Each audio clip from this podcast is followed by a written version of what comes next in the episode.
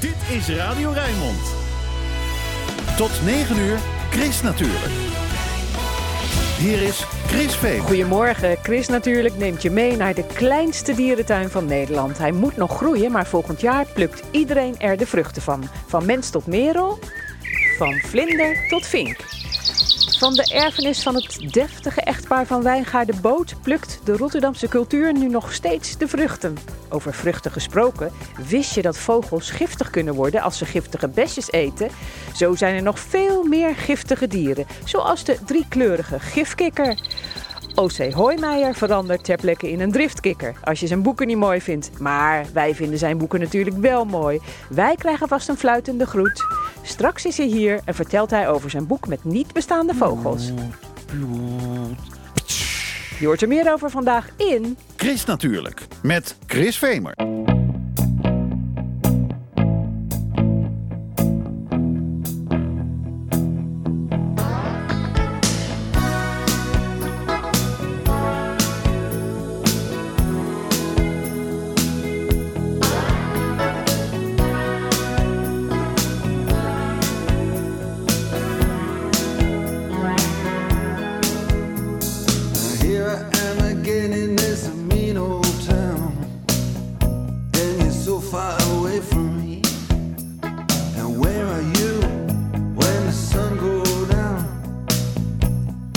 So far away from me. You're so far away from me. So far I just can't see. You're so far away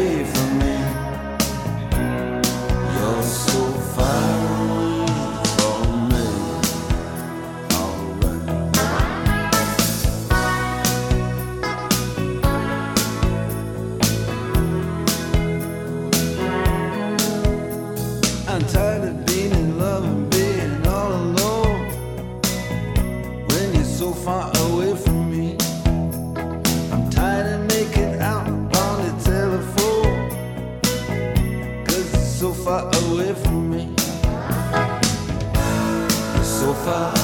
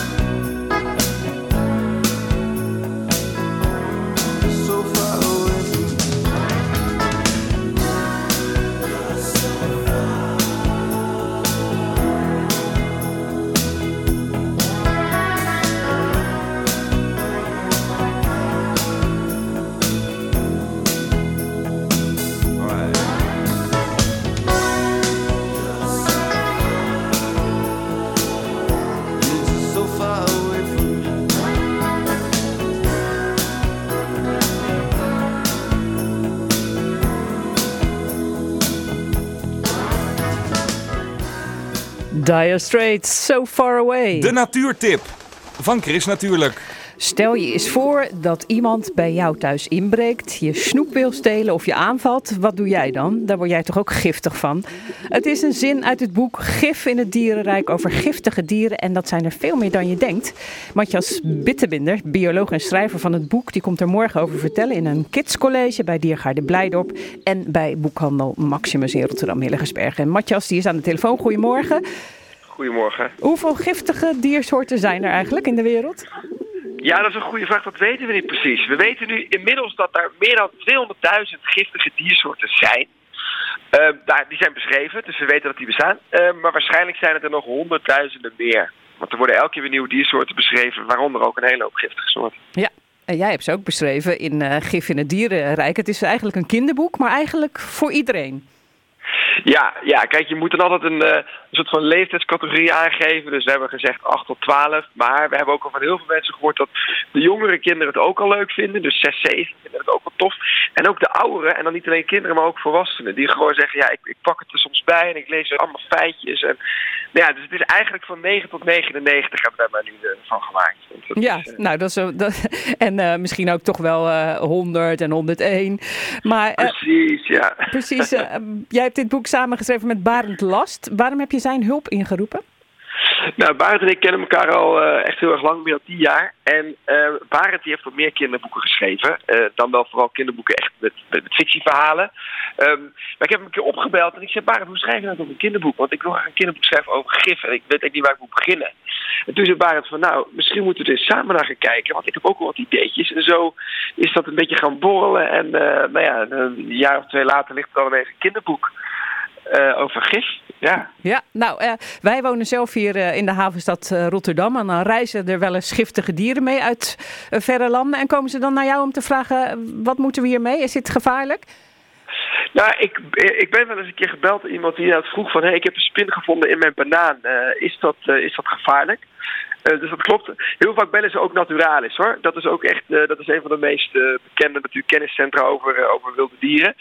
Um, dus die wordt het vaakste gebeld. En die krijgen regelmatig telefoontjes, ja. Ja, en in Rotterdam worden ze ook gebeld. Bijvoorbeeld Kees Moeilijker van het Natuurhistorisch Museum. Oh, ja. Die werd, werd, vorig jaar gebeld. Want ja, er zat een, een schorpioentje tussen een lading knuffels voor de coronateststraat. En dat was in Zuidland. En een medewerker werd toen gebeten. Ja, de, ja. De, had jij er wel eens van gehoord, van dat schorpioentje? Zeker, ja, het is een Chinese gouden schorpioen. Het is, het is geen ongevaarlijke soort, hè. Het is uh, niet per se dodelijk. Maar als je er wordt door wordt geprikt, kan het best wel, uh, best wel link zijn. Ja, en jij noemt het uh, prikken, maar wat is het eigenlijk? Het is bijten, denk ik. Ja, nou, het, ze, uh, ze, hebben een giftige stekel. Ze hebben twee scharen waarmee ze kunnen, waarmee ze kunnen knijpen, bijten. Um, en met hun gifstekel kunnen ze echt prikken, net als een wesp dat doet. Oh ja, dus dan is het wel inderdaad uh, prikken. Nou, daar zeg je het al, uh, een wesp, die heeft natuurlijk ook gif. Want ja, in ja. je eigen tuin en zelfs in huis komen allerlei giftige dieren voor. Hè? Zelfs spinnen, ik wist dat helemaal niet. Hoe zit dat? Ja, nou ja, dat is, dat is inderdaad een, een, een feitje dat heel veel mensen niet weten. Maar alle spinnen wereldwijd, meer dan 50.000 soorten, en in Nederland meer dan 600 soorten, zijn allemaal giftig.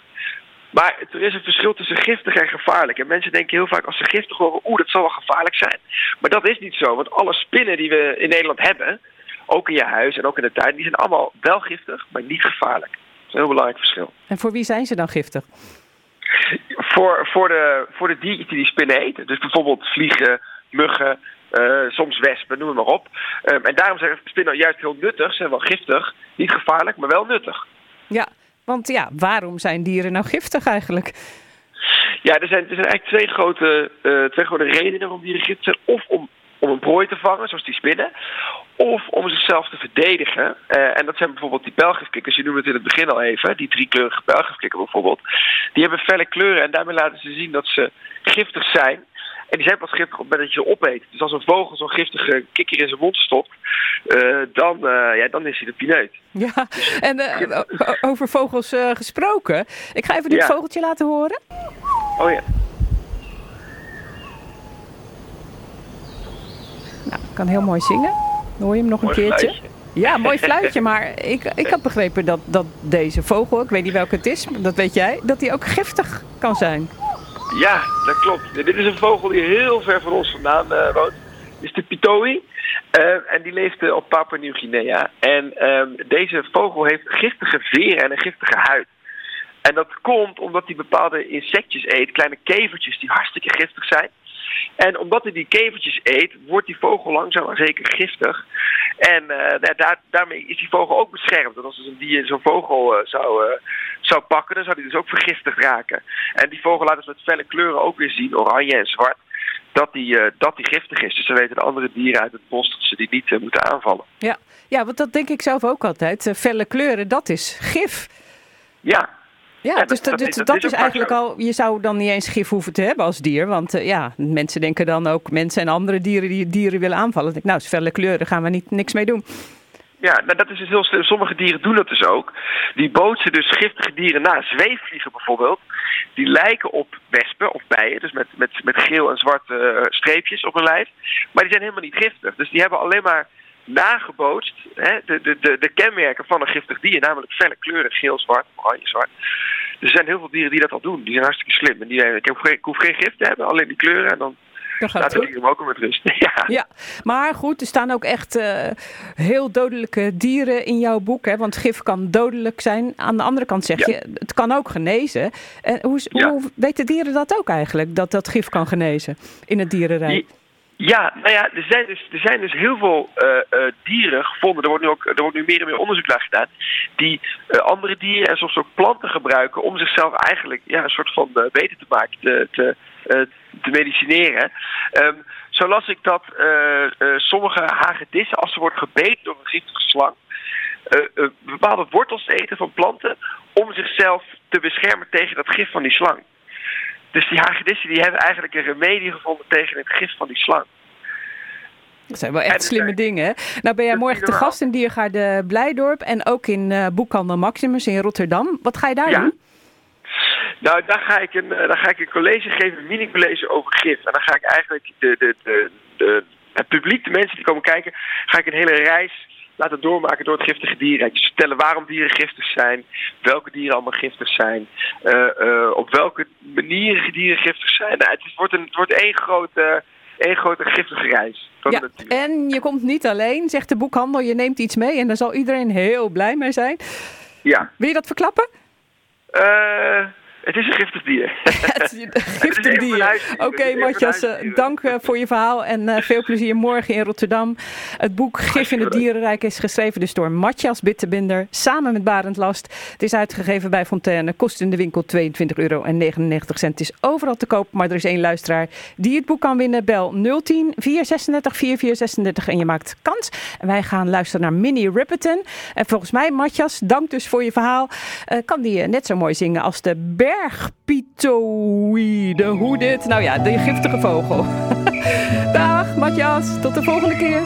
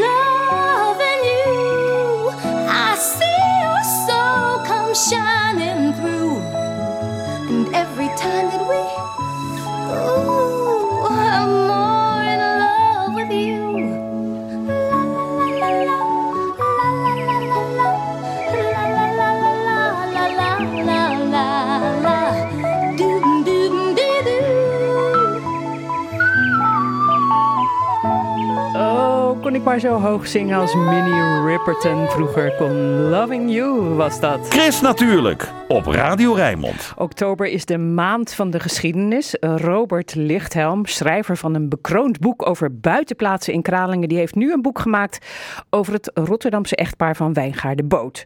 Nou, wat was dat dan voor echtpaar? Dat is een echtpaar van Wijngaarden Boot. En dan moeten we denken aan de jaren 1900, 1930. En om even vooruit te gaan in de geschiedenis, ze hebben een stichting nagelaten, verzameling van Wijngaarden Boot. En ondersteunt culturele doeleinden in Rotterdam. Een van de minder bekende stichtingen, maar best rijk. En die hebben mij eh, ges- gesponsord voor het boek over de buitenplaatsen van Kralingen. Zo ben ik ze op het spoor gekomen en zij mij. Is dit jaar dat 90 jaar geleden Van Wijngaarden ter nagedachtenis aan zijn vrouw deze stichting heeft opgericht. En wat was nou eigenlijk zijn bedoeling? Het was om het huis wat ze op het Haringvliet hadden, twee panden naast elkaar, nummers 62 en 64, na zijn dood als huismuseum in stand te houden. Waar de bevolking van Rotterdam kan komen kijken hoe welgestelde mensen in Rotterdam geleefd hebben. Helaas is er niets meer van te zien, want 14 mei 1940, bombardement van Rotterdam. Het is zes jaar open geweest voor het eh, publiek. Het is niet getroffen door een bom. De volgende dag is de brand erin geschoken, want het lag vlak naast het Stadstimmerhuis. Dat is wel gebombardeerd, dat is in de brand gegaan. Geweldige storm de dag erna. En dat hele eerste rijtje van het Haringvliet voorbij het havenziekenhuis is afgebrand. En dus ook dit huismuseum van Wijngaardenboot met alles erin, het hele archief, tot op de grond afgebrand. Is er dan nu nog wat van te vinden? Nou ja, dat was dus de vraag toen we aan dit boek begonnen. En dat is verrassend goed uitgepakt. Er bleken dus toch nog bij iemand acht foto's te zijn die gemaakt zijn in de week dat het museum officieel in 1934 geopend werd. En die van de belangrijkste kamers een indruk geven hoe het was. Maar dat was wel hoe het als museum is geopend. En eh, we hebben geweldig geluk gehad doordat we in contact gekomen zijn met de kleinzoon van het kamermeisje van mevrouw van Wijngaarden. En die, is, die heeft daar gewerkt waarschijnlijk van 1906 tot 1922 toen ze trouwde. En bij haar huwelijk heeft ze behalve een aanzienlijk geldbedrag, heeft ze ook een heel groot leren fotoalbum cadeau gekregen. En dat heeft die kleinzoon nog steeds. En dat zijn foto's van, van in het huis, de, de salon die klaargezet is voor een lezing door een Franse romanschrijver. Eh, maar ook een foto van dat zij met de hele familie op een uitje naar Oud-Beierland wordt meegenomen. En foto's van de voor- en de achtergevel van het huis. Want het hele curieuze was, er waren in het gemeentearchief was het, enige pand op de zuidzijde van het Haringvliet waar geen foto's van de gevel aanwezig waren. En in dat fotoalbum van die kleinzoon, daar zitten ze. En de voorzitter van de huidige stichting eh, Verzameling van Wijngaarden Boot kwam dus nadat hij mij geholpen had bij het, eh, bij het boek over Kralingen met de vraag: kan je het verhaal van dit echtpaar opschrijven en hun huis? Want we weten er eigenlijk niets meer van. het gevaar dreigde dat we dit echtpaar gingen vergeten. En ze blijken dus ongelooflijk belangrijk geweest te zijn voor het culturele leven in Rotterdam. Ze zijn allebei heel erg involved geweest in, uh, in moderne kunst, schilders, beeldhouwers, plateelbakkers, glazeniers. En uh, ze waren uitermate gastvrij voor kunstenaars en die in contact brachten in hun huis met de elite van Rotterdam waardoor die kunstenaars weer klandizie uh, konden krijgen. Hannema, destijds de directeur van Museum Boymans, schrijft ook in zijn memoires dat hij nergens liever naartoe ging dan naar een ontvangst bij mevrouw van Wijngaarden. Want A, kreeg je nergens in Rotterdam zo goed te eten als bij haar. Maar B, je ontmoette bij haar ook de mensen die jou met geld konden steunen voor je museum.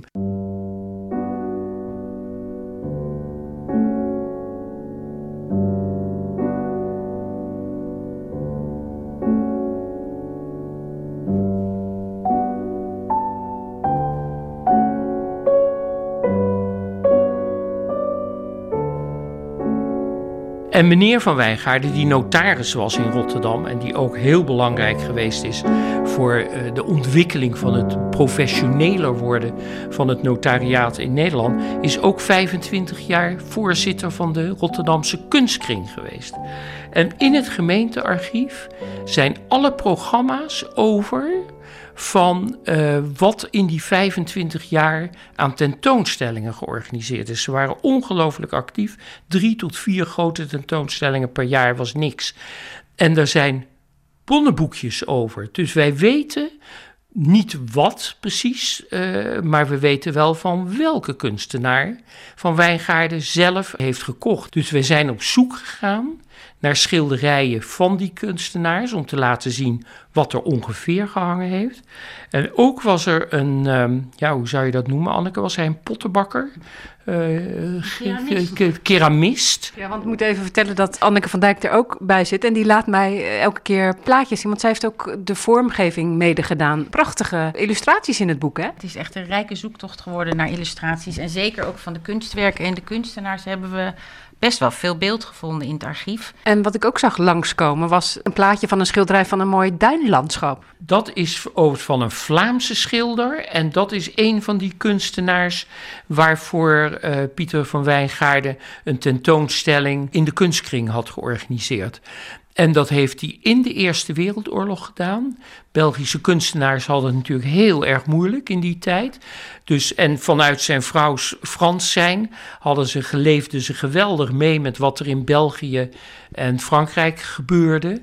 En hij heeft dus zijn best gedaan in de Eerste Wereldoorlog om Belgische kunstenaars te laten exposeren in die kunstkring. En hier zien we het plaatje van hoe ze dan woonden. Nou, dit is het Haringvliet inderdaad, maar dit is aan de andere kant. Dus zij woonden aan deze kant. En ja, je krijgt een prachtig beeld van dat Haringvliet. Ik bedoel, bestond het nog maar zo? En het grappige was eigenlijk, heb je jarenlang daar in de buurt gewerkt? Het is ongelooflijk. Het, ik, ik, ik had twee locaties in het havenziekenhuis op het Haringvliet waar ik werkte. En ik ben daar dus 30 jaar lang elke dag langs gelopen. Langs die afschuwelijke studentenflat die daar in het bomgat gebouwd is. Zonder te weten dat daar midden in die studentenflat dit huis heeft gestaan. En ik ben ook tot het moment dat Rutger Boot van de stichting mij uitlegde waar het om ging, nog nooit iemand tegengekomen die weet dat Rotterdam dat schitterende huismuseum heeft gehad. Dus ik denk dat we net op tijd zijn om de herinnering eraan te redden. Maar dus dan weet je ook niet of mensen daar dan echt naartoe gingen en in rijen daar voor het uh, museum stonden? Het bestuur van, de, van het museum maakte zich in de notulen van 1939 wel een beetje zorgen dat mensen de gang naar het museum niet hadden weten, nog niet echt hadden weten te vinden. Ze hadden in het eerste jaar, 1934, dat het open ging. Ik geloof dat je een kwartje moest betalen om binnen te komen. Kinderen waren gratis. Hadden ze 240 bezoekers. En in 1939 waren het er maar 90. En net in 1940 hadden ze alle lagere scholen van Rotterdam benaderd om uh, een rondleiding door het museum te krijgen. Maar ja, het is in 1940 nooit open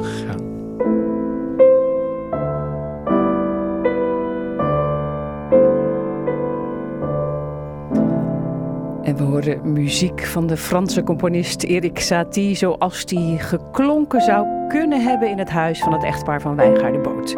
Over het leven van het echtpaar en het huismuseum dat uh, maar zo kort in Rotterdam heeft bestaan, lees je in het nieuwe historische boek Verzameld, Verwoest, maar niet vergeten van Robert J. Lichtham. En het boek is verkrijgbaar in Rotterdamse boekhandels. Chris natuurlijk. De weekendbijlage. Wat staat er in de weekendkranten en daarbuiten over groen, natuur en milieu? Je hoort het in het overzicht dat ik vandaag samenlees met Martin van der Boogaard. Goedemorgen Martin. Ja, goedemorgen Chris. Ja, we beginnen met, uh, met slecht nieuws, want het gaat uh, slecht op aarde met uh, dieren die in het wild leven. Dat was afgelopen week te lezen in een rapport van het Wereld Natuurfonds. De groepen waarin wilde dieren leven worden steeds uh, kleiner. Maar het goede nieuws is dat het met veel grote zoogdieren in Europa juist de goede kant op gaat. Daar schrijft de Volkskrant uh, vandaag over. In de top 5 staan de bever, de wiezend, de grijze zeehond, de Spaanse steenbok. En wie kent hem niet? De ingekorven vleermuis. Ik heb het even opgezocht. Oh, heb je het opgezocht? Ja, die is familie der gladneuzen. Oh, wauw. Nou, nou, um, ja, ik weet ook. Weet je ook waar die voorkomt dan? Uh, nee, dat, heb je, dat heb je niet opgezocht. Ja, in Europa. Oh ja, natuurlijk. Slim. NRC schrijft over een Ierse kasteelheer die de natuur op zijn landgoed zijn gang laat gaan. De 21ste baron van Dunsany. Die heeft bruin haar tot op zijn schouders en is gehuld in een leren jas nepleer, zegt hij er direct bij, want de baron is wel fan van dead metal, maar niet van dead meat. Kijk, zes jaar geleden uh, begonnen de voetballende broers Siem en Luc de Jong een kledinglijn. Hun merk 2050 produceert zo duurzaam mogelijk. De broers maken zich zorgen over het klimaat. Straks wonen onze kinderen in een onleefbare wereld, zeggen ze in de Volkskrant. Japanse rozenbottel voor thee, peren en walnootbomen. Het is vandaag Bomercircus in Rotterdam. Op het Noordplein kun je gratis boompjes ophalen. Lezen we op de site bomenvoorrotterdam.nl. Het is een initiatief van het Rotterdams Milieucentrum voor meer bomen in tuinen en openbare ruimte in de stad. Nou, misschien ga ik er ook wel een halen, maar ik woon in Schiedam. Mag ik er dan ook tuurlijk, een halen? Tuurlijk. Ja? Oké, nou ga ik misschien wel doen. Op de fiets. Um, ja, en uh, wie weet groeit een van die uh, gratis boompjes ooit nog eens uit tot boom van het jaar. De verkiezing voor 2022 is nog bezig, maar Trouw weet nu al dat de markiezeneik in landgoed Amelisweert zoveel stemmen heeft gehaald dat die boom niet meer is in te halen. De eeuwenoude eik staat eh, symbool voor de strijd tegen de verbreding van de A27 bij Utrecht, waarvoor honderden bomen zouden moeten worden gekapt. Nou, dat is wel mooi als die dan de boom van het jaar wordt en dat die misschien dan niet wordt uh, gekapt en Ja, je andere honderden bomen. Dat laatste is dan niet. wel van belang. Ja. Martin van der Boogaard met het groene nieuws uit de weekendkranten en daarbuiten. Dank je wel. We gaan- gaan door met het weerbericht en dat komt van Ed Al. Dus Ed, goedemorgen. Ja, dag Chris, hele goede morgen. Hallo. Nou ja, ik eh, had je een heel leuk eh, plaatje gestuurd. Dat eh, staat in Zag Plaswijkpark. Het weerbericht eh, Plaswijkpark. Kan je kijken op. Twitter. Ja. Ja, want ja, dat is dan een touwtje. En dan hoe het touwtje hangt, zo kan je het weer bepalen. Zo is het een Ja. beetje het idee. Dat is lekker makkelijk, Chris, toch? Ja, En als je dan naar dat touwtje kijkt, ja, dan moet ik even goed kijken wat voor weer we dan krijgen. Nou ja, toch een beetje een wat wisselvallig weertype. Want er passeert namelijk in de loop van de ochtend toch nog eventjes een front, een zwakke storing. En dat betekent dat de bewolking dikker wordt en het af en toe wat gaat regenen. Of er valt een enkele bui, Chris. Eh, de temperatuur op dit moment die bedraagt in onze regio een graad of 13 bij een matige zuidenwind. Nou, achter die storing draait de wind naar het zuidwesten. En wordt aan zee vrij krachtig, windkracht 5. Maar ik heb toch ook wel positief nieuws hoor voor vanmiddag. Want later in de middag breekt vanuit het westen de zon vaker door. ja Ed, dacht jij dat je in de uitzending mocht als je geen positief nieuws had? Precies, nee, dat dacht ik al. De maximumtemperatuur die komt vanmiddag uit op ongeveer 16 graden. Nou, vanavond dan brede opklaring in de regio. Is het ook eh, droog. Vannacht komt er weer meer bewolking in de regio binnen.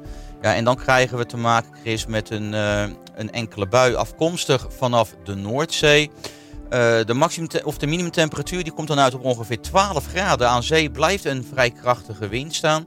Een windkracht 5 uit een zuidwestelijke richting. Ja, en morgen overdag dan in de ochtend ja, mogelijk aanvankelijk nog even een bui. Maar verder toch wel een hele aardige zondag denk ik om eh, eens even naar de herfstbladeren eh, ja, te kijken of herfstbladeren op te zoeken in het bos. Het begint toch wel aardig wat te verkleuren allemaal. Morgen zien we een mix van zon en bewolking. En blijft het dan de rest van de dag droog. De maximumtemperatuur komt uit op ongeveer een graad of 16, 17. En dat bij een matige zuidwestenwind morgen. Aan zee kan die aanvankelijk nog even vrij krachtig zijn, een windkracht 5.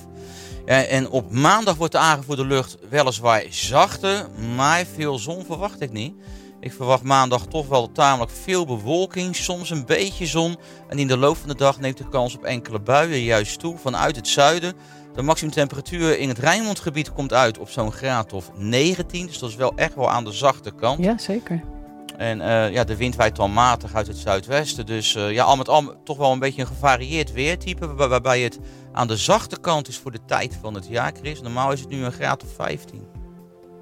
Oh, ja, ik dacht dat je nog Ja, iets erachter eh, zou zeggen. ja, nee, Eh, ik, natuurlijk. ik wil je gewoon danken voor eh, ook je leuke weekendtip. Lekker eh, door de her- herfstbladeren gaan eh, struinen morgen in het bos. Dat lijkt mij een, eh, een goed idee. Ja, ik wens je een heel fijn weekend, Ed. Ja, oké, voor Hoi, jou ook, hoi. Chris. Hoi. Luisteren allemaal naar Chris. Kom daar toch. Chris, natuurlijk.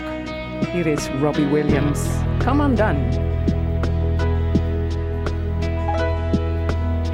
So unimpressed, but so in awe. Such a saint, but such a whore. So self aware, so full of. So indecisive, so adamant. I'm contemplating, thinking about thinking. It's overrated, just get drinking. Watch me come undone. There's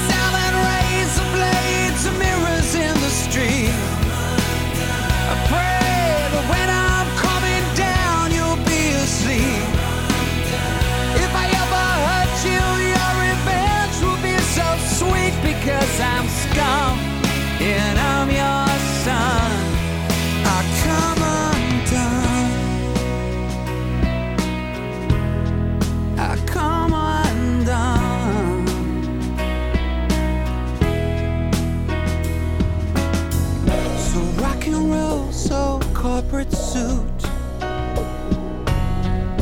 So damn ugly, so damn cute. So well trained, so animal. So need your love, so you all. I'm not scared of dying, I just don't want to. If I stop lying, I just disappoint you.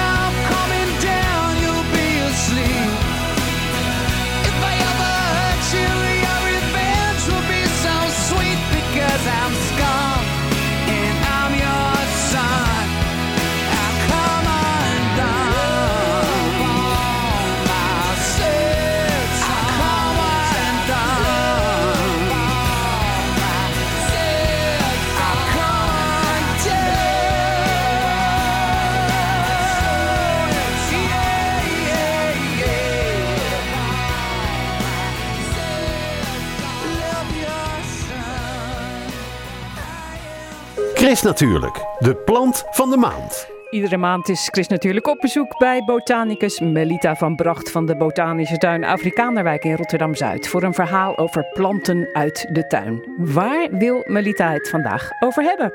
Over het vergeten plantseizoen. Maar waarom is het vergeten plantseizoen dan nu? Nou, ik, wat ik steeds meer zie is dat mensen, want het, wat kunnen we tegenwoordig? Hè? Kan je het hele jaar door kan je planten kopen. En die kopen we dan eh, in potten. In containers noemen ze dat eh, met een eh, chic woord. Maar dat zijn gewoon die zwarte potten die eromheen zitten. Kan je ze in allerlei maten kan je ze kopen. En in het verleden was dat nooit.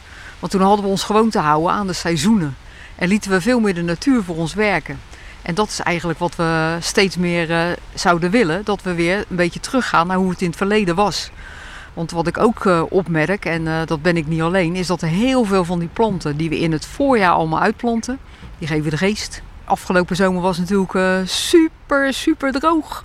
En eh, iedereen eh, liep maar met zijn gietertje, maar je kan dan gieten wat je wil. Maar het is bijna niet bij te benen. Ja, dus dan kan je het beter in de herfst doen, want dan regent het toch wel. Dan regent het. En wat toch heel belangrijk is, hè, want we hebben, nou ja, het is tot deze week eigenlijk prachtig mooi weer geweest. En het zonnetje schijnt dan alsmaar op de bodem. Dus dan krijg je ook nog eens een keertje dat de bodem heel erg lekker opgewarmd is, als het ware. En daar, eh, nou ja, waar wil jij altijd zitten met je voetjes? Toch ook lekker op een warm plekje. Nou, die, die planten hebben precies hetzelfde. En als we ze dan eh, in de aarde nu gaan zetten, dan kunnen ze nog net die wortels een beetje settelen.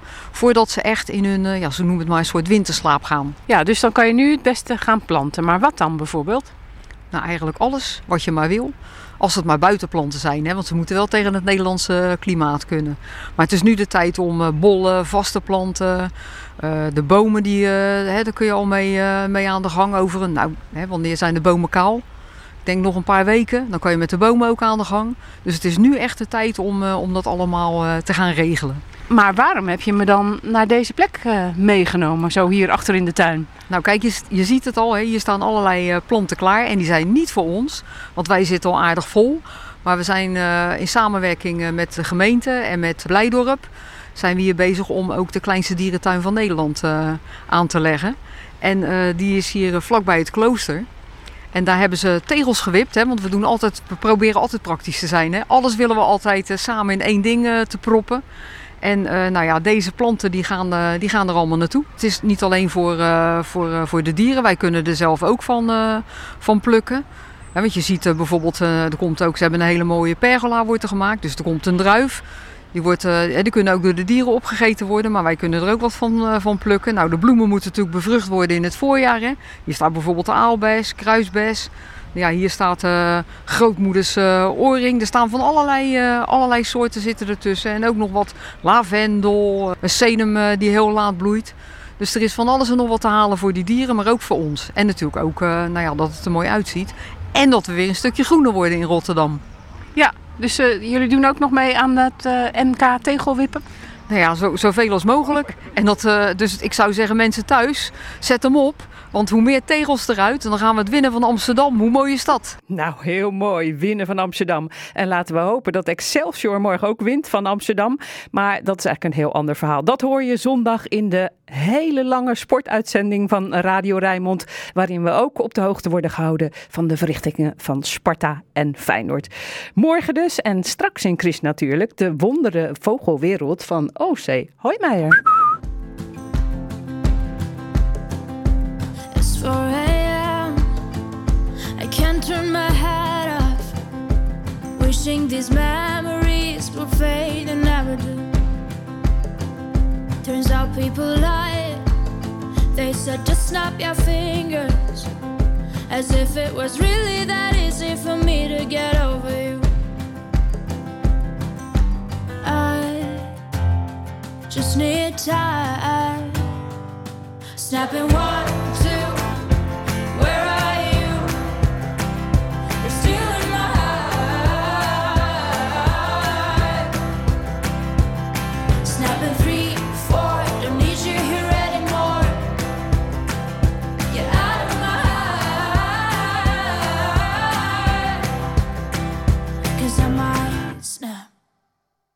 I'm writing a song. So this is the last one. How many last songs are left? I'm losing count. Since June 22nd, my heart's been on fire. I've been spending my nights in the rain trying to put it out. So I'm snapping one.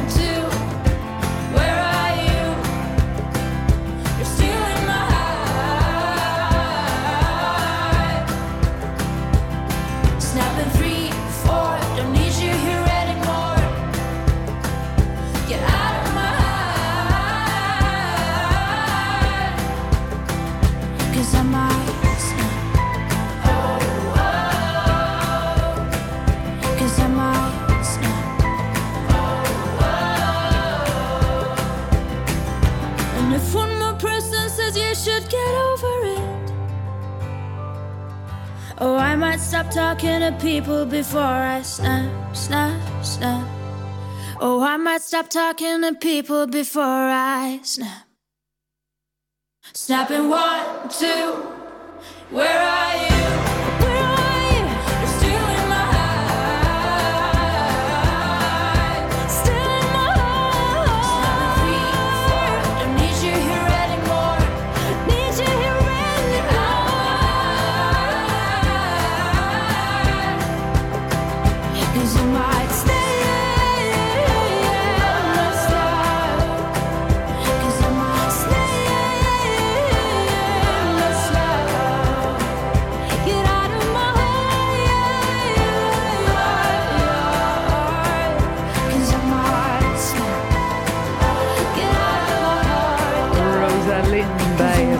Rijnmond met Snap. Chris natuurlijk. Lekker lezen. Het Vlaardings Dagblad die noemt hem de David Attenborough van de Lage Landen, kunstenaar en vogelaar O.C. Hoijmeijer. Hij is geboren en getogen in Vlaardingen, maar tegenwoordig woont en werkt hij in Friesland, waar de lucht het schoonste is van ons land. Het lijkt wel een sprookje, want hij ziet daar soms bijzondere, niet bestaande vogels vliegen. En daar heeft hij weer een nieuw boek over gemaakt. Geen gids deze keer, maar een boek voor op de koffietafel. Eh, O.C. is hier, helemaal uit Spanga. Goedemorgen, O.C. Goedemorgen, Chris. Hoe is het daar in, eh, in eh, Friesland? waar de lucht eh, echt eh, schoner is dan hier, of niet? Nou, daar zijn de meningen over verdeeld natuurlijk tegenwoordig. Maar eh, over het algemeen eh, is het wel lekker fris, moet ik zeggen. Lekker fris. Ja, ja. En de zwarte fluim komt daar niet voor. Nee, de zwarte fluim die zal je bij ons niet zien hoor. Maar die komt hier ook niet zoveel meer voor. Dat was echt een broeder van het Botlekgebied. Hè? De petrochemische industrie. eh, bij de Hoogovens zat nog een, eh, een, een, paar, een koppeltje te broeden. Maar dat is echt een vogel van de vervuilde gebieden. Die mocht graag in, in plassen met, met een dun laagje stookolie of dieselolie eh, poedelen. Ja, en, en eh, nou, dat is dus één van die eh, vogels die voorkomt in jouw eh, nieuwe boek. Hè? Want eh, ja, weet je ook hoe die klinkt trouwens? Die, nee, dat weet ik eigenlijk Oh. niet. Ik zal, ik zal het, ik, ik kan het opzoeken. Ja, want je hoort hem denk ik ook niet meer zo vaak. Hè? Want, nee, eh, ja. in, in het Nou, voormalige Oostblok. Ja, hier, eh, roep een rauw nasaal. En dan alleen 10 minuten voor tot 10 minuten na zonsop, Oh, vandaar. te horen. Ja, vandaar. Ja, nou, dat had nou gekund, maar ja, hij komt hier niet meer voor. Nee. Eh, nog een volkswijsheid bij deze vogel? Ja, die komt, en dat is natuurlijk wel heel erg leuk, die komt uit het, uit het Vlaardings. En eh, die, die, die luidt, daar gaat een fluim van zijn, le- van, zijn, van zijn leven niet zitten. En dat betekent, dat, dat is dan zo'n heel schoon huis. Zo, of van, van die makelaarfoto's. Als je ergens kom je wel eens en dat je denkt van, daar zit nog geen stofje op de, op de vloer. En dan zeg je, nee, daar gaat een fluim echt niet zitten. Die houdt van vuiligheid. Ja, eh, zeg bij jou in Friesland is er een, een kijkpunt voor niet bestaande vogels. eh, vlakbij waar je atelier is. Ja, een Wat-. Ja, een, een, een, een werkelijk... Echt een hut Ja, echt ja. een kijkhut van, van 4 bij 4 meter. En ja, wat zie je daar dan af en toe eh, vliegen? Eh, nou ja, daar kan je dus de niet bestaande vogels en de bestaande En de echte, vogels zien. ja. Ja, en Ja. die kan je vaak door elkaar halen. Er hangen ook een viertal eh verrekijkers waarvan je er drie niet kan scherp stellen. Die zijn voor de niet bestaande vogels en eentje voor de bestaande vogels. En die kan je scherp stellen. Ja. Dus het is, en hij staat echt op een heel erg mooi plekje in de Rotte gemeente. Dat is eh, in Spanga, om- bij mij om de hoek. Mijn atelier staat ook in de, in de Rotte gemeente. Dat is een heel mooi natuurgebied boven de, de Weerribben. De, de Weerribben kennen de mensen wel. Ja. Maar dat is heel mooi. Als je daar in die hut zit, dan, dan kan je ook de roerdom horen. Maar eh, voor hetzelfde geld komt er ook een Duitse rijker voorbij gemarcheerd. Of een veentrapper. Luisteraars, die, die kennen jou misschien nog wel hè, van een paar jaar geleden toen je in Chris natuurlijk regelmatig voorlas eh, uit een van je gidsen voor niet bestaande vogels. Maar ja, voor wie jou niet kent, wie is O.C. Hoijmeijer? Nou, ik ben beeldend kunstenaar ik, en, en dat doe ik al 40 jaar. Ik ben hier eh, in 1981 van de Academie in Rotterdam gekomen. En toen ben ik naar Amsterdam vertrokken. En via Amsterdam woon ik nu alweer eh, een jaar of eh, 25 in Friesland. Maar je liefde voor vogels is in Vlaardingen begonnen. Ja, als, op, als ja, op de Karel de Grotelaan in Vlaardingen, moet ik zeggen. En eh, ja, daar, daar, daar zag ik mijn eerste eh, vogels in het wak eh, drijven. Wat 's winters opengehouden werd in de singel achter. En dat, was een, dat bleek een, een, een tafeleend en een kuifeend te zijn. En die heb ik opgezocht in de, de Brun. Dat, dat boekje ben ik onmiddellijk gaan kopen. Of boekje, dus een, een, een, echt een supergids. Een, de gids voor de vogels van Europa. En dat, heeft, dat is eigenlijk mijn inspiratiebron voor al die niet bestaande vogels die ik nu verzin en ontdek. Ja, en, hou je dan nog een beetje aan de actualiteit ook?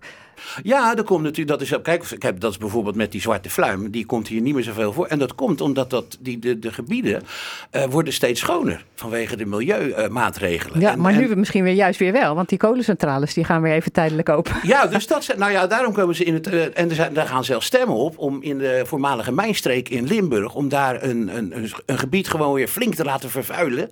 Om, da, om die, die, die, die zwarte fluim daar weer een kans te geven. Ja. Maar dat vind ik dus heel erg leuk om dat om te draaien. Want meestal zijn we bezig met eh, kalkstorten, eh, grote grazers inzetten. om, om maar de, een hoender weer terug te krijgen op de Sallandse heuvelrug. Maar eh, dan vind ik het grappig om een vogel bijna te laten uitsterven omdat het steeds schoner wordt. Snap je? En ja, dat er dan. Is dat toch wel weer een beetje bemoedigend? Ja, dat- nou ja, dat de stemmen dus ook opgaan om een gebied weer gewoon flink te laten vervuilen. Eh, in het boek eh, wat je nu hebt gemaakt, hè, dat is eigenlijk een ander soort boek. Want het is, wat ik al zei, een koffietafelboek. En die andere waren gidsen. Zou je zo mee naar buiten kunnen nemen en dan kijken wat je tegen zou komen. Maar deze, ja, die is te zwaar. En, en, daar staan ook de tekeningen die je maakt eh, veel mooier afgebeeld in, moet ik zeggen. We zien bijvoorbeeld een tekening van de grote weideloper. Ja, dat en daar gaat het ook weer iets beter mee, had ik begrepen. Omdat die ondergronds gaat. Ja, die is zeg, zeg maar eh, sinds Plan Manseld eh, is die onder de grond gegaan langzamerhand. Het was gewoon een weidevogel, een weidebroeder.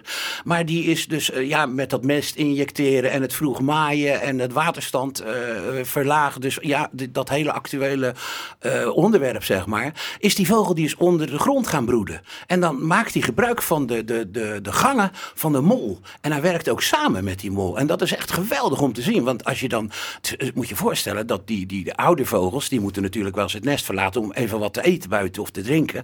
En dat, het mooie is dat die mol dan het broeden overneemt.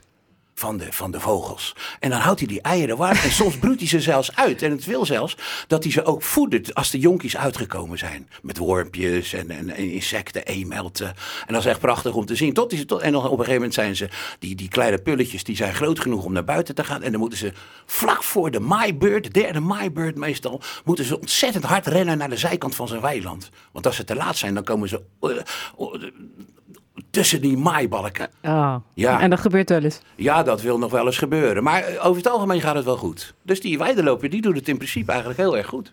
Jouw motto is: het is niet waar, maar het had waar kunnen zijn. Wat bedoel je daarmee? Nou ja, dat ik, ik kijk, je ziet, als ik, als ik die vogel beschrijf, dan denken mensen vaak van, eh, joh, dat is, is, hoe is het mogelijk? Geweldig dat zo'n vogel dat doet. Maar de werkelijkheid doen vogels natuurlijk ook eh, hele bijzondere dingen. Ik bedoel, die, die hele wintertrek natuurlijk is al bijzonder.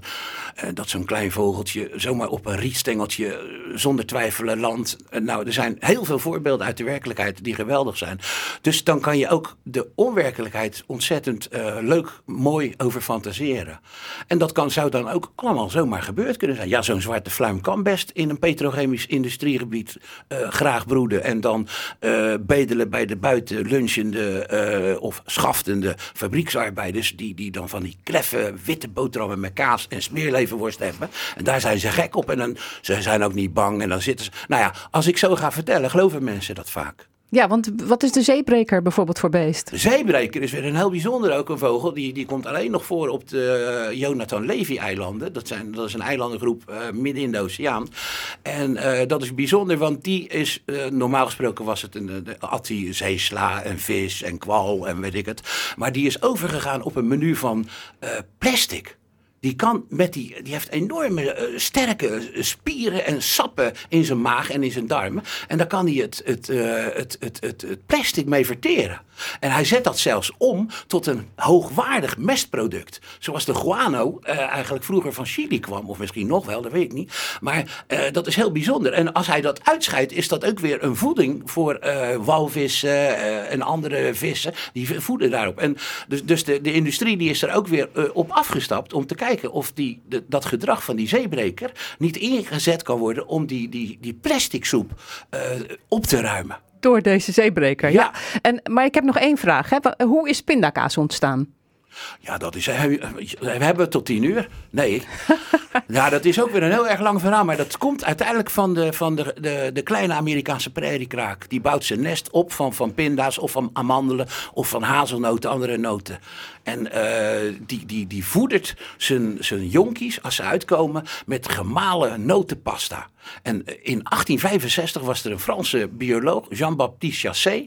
En die bestudeerde die Amerikaanse prairiekraken. En die, eh, die trok op een gegeven moment in 1865 inderdaad de stoute schoen aan. En nam een, een, een mespunt van die noten uitgespuugde notenpasta.